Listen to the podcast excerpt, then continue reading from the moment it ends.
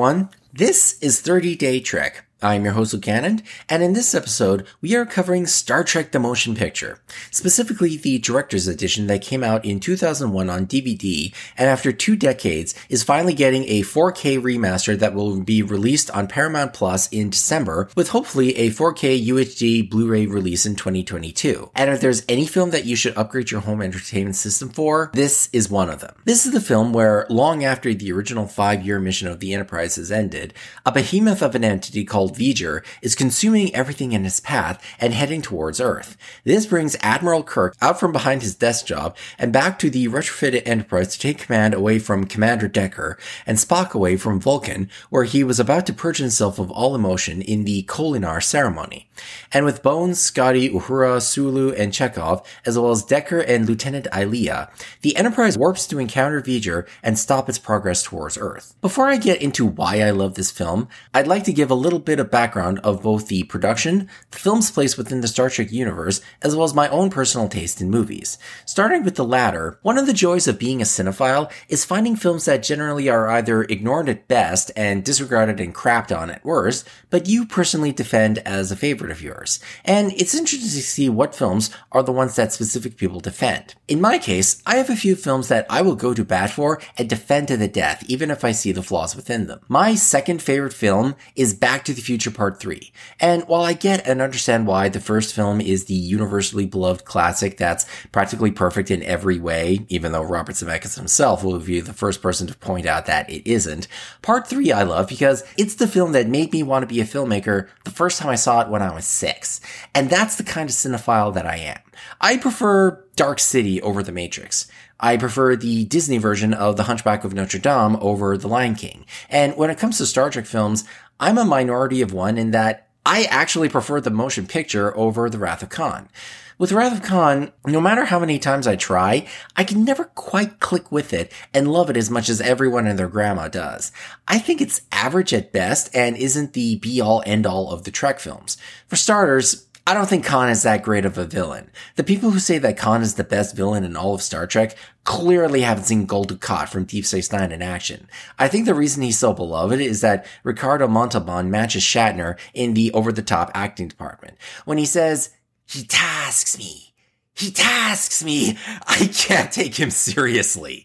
Another thing that always bothered me is that Kirk's arc of feeling old and out of place always felt like it came out of nowhere, especially in relation to the motion picture, which I'll touch on later. And Kirk yelling, Khan has been so overplayed and parodied to the point that if I ever hear another person doing that again, I'm going to punch a hole in a wall. And while the death and funeral of Spock is still an incredibly powerful moment, it's undercut retroactively knowing that Spock will be back by the end of the next film, and Nimoy will still be involved with the franchise right up to Star Trek 09. Although that last one is more of a retrospect thing, so I'm willing to give it a pass. But getting back to the motion picture, this is the film that for the longest time has gotten a lot of crap from both the fans and from general audiences, with fans calling it the motionless picture or the boring one. And admittedly, it is a bit of an acquired taste if you go into it thinking that this was going to be like Star Wars or the later films that emphasize the action. And when you know the history of the production with its very long and protracted development, troubleshoot, and rushed post-production to meet a set in stone release date, one tends to be a bit more forgiving. After the original series had exploded in popularity in the 70s, thanks to syndication and the first fan conventions, there was a lot of back and forth over what form Star Trek was going to come back as. First, it was going to be a movie, then they were going to do a sequel series called Phase 2, with everyone except for Leonard Nimoy coming back, and there was going to be a new Vulcan character named Xon that was going to replace Spock. But then as soon as Star Wars hit and every studio in Hollywood was looking to cash in, the show got canceled and it went back to being a a big budget tentpole film for Paramount. And after resolving the issues Leonard Nimoy had over likeness rights and money owed to him for said rights, Spock was back and Star Trek was heading to the big screen for a December 7th, 1979 release that was going to be met at all costs, which to this day is still indeterminate with the budget ranging from 15 to 45 million dollars. This was Paramount's most expensive film they produced since The Ten Commandments from Cecil B. DeMille. And with Gene producing and and constantly rewriting it and clashing with the studio as well as Robert Wise, the legendary editor turned director who was brought in to direct the film, the film went over schedule and over budget with all of the visual effects basically having to be redone by Douglas Trumbull, the visual effects artist behind 2001 A Space Odyssey. And with said release date being set in stone, the theatrical cut of the film was basically the assembly cut. This was the only film in Robert Wise's career that he didn't have test screenings for because he couldn't, which is why the director's edition that came out in 2001 is the real version of the film you should watch because it tightens up the editing, includes new visual effects that don't clash with Trumbull's FX work, which is why it's taken this long for the version to get a proper 4K HD remaster, and includes a moment that I'll play later that personally for me is the best moment in all of the Trek films. So, having all that context going in, I'll now tell you why I love the motion picture. For starters, this has scale. However much money they dumped into this film, every single penny of it was on screen. It had to. After 10 years of Star Trek being off the air with only reruns and the animated series keeping the franchise on life support, this film is what brought Star Trek back to life. All the stops had to be pulled out, and nowhere is this more apparent than in the scene with Kirk and Scotty flying around the retrofitted Enterprise.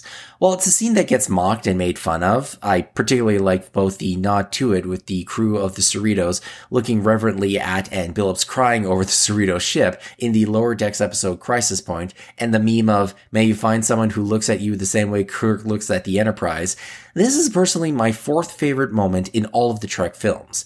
It's an important scene not only in terms of establishing the scale of the ship for later on when it looks microscopic within the bowels of V'Ger, but it's a homecoming for both Kirk, who had spent the last few years behind the desk as an admiral, and for the audience. For Kirk, it ties into the theme of the film, which I'll get to later. And for the audience, it was the culmination of what had transformed from a cult show and into a cultural movement that's still going strong today and the moment is given the gravitas that it deserves. This isn't just some cool looking spaceship. This is the Enterprise, and the scene is elevated with Jerry Goldsmith's score, which is universally considered to be the best part of the film. So much so that his main theme for the film was reused for the theme for The Next Generation. And it's always funny hearing Star Trek podcast episodes where people begrudgingly watch the motion picture for the first time and realize that this is where the TNG theme comes from.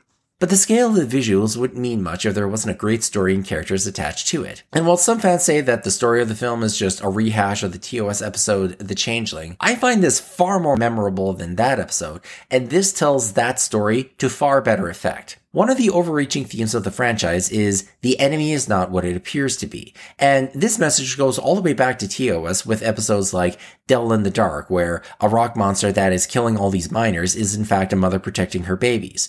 And also going forward with a season one episode of Deep Space Nine that is my favorite episode of not only that series, but of all of Star Trek, which I'll get to later. And that message is on full display here with the big twist of the film in that V'Ger is in fact the Voyager probe that was launched in the 70s and has accumulated all the knowledge in the universe and has become self-aware and is wanting to take the next step in its evolution. This is conveyed in a scene that only exists in the director's edition, where as the Enterprise is allowed to journey towards the inner sanctum of V'Ger, Kirk notices that Spock, who earlier in the film had been trying to purge all human emotion within himself, is now crying. Not for us. No, Captain, not for us. For V'Ger. I weep for V'Ger as I would for a brother.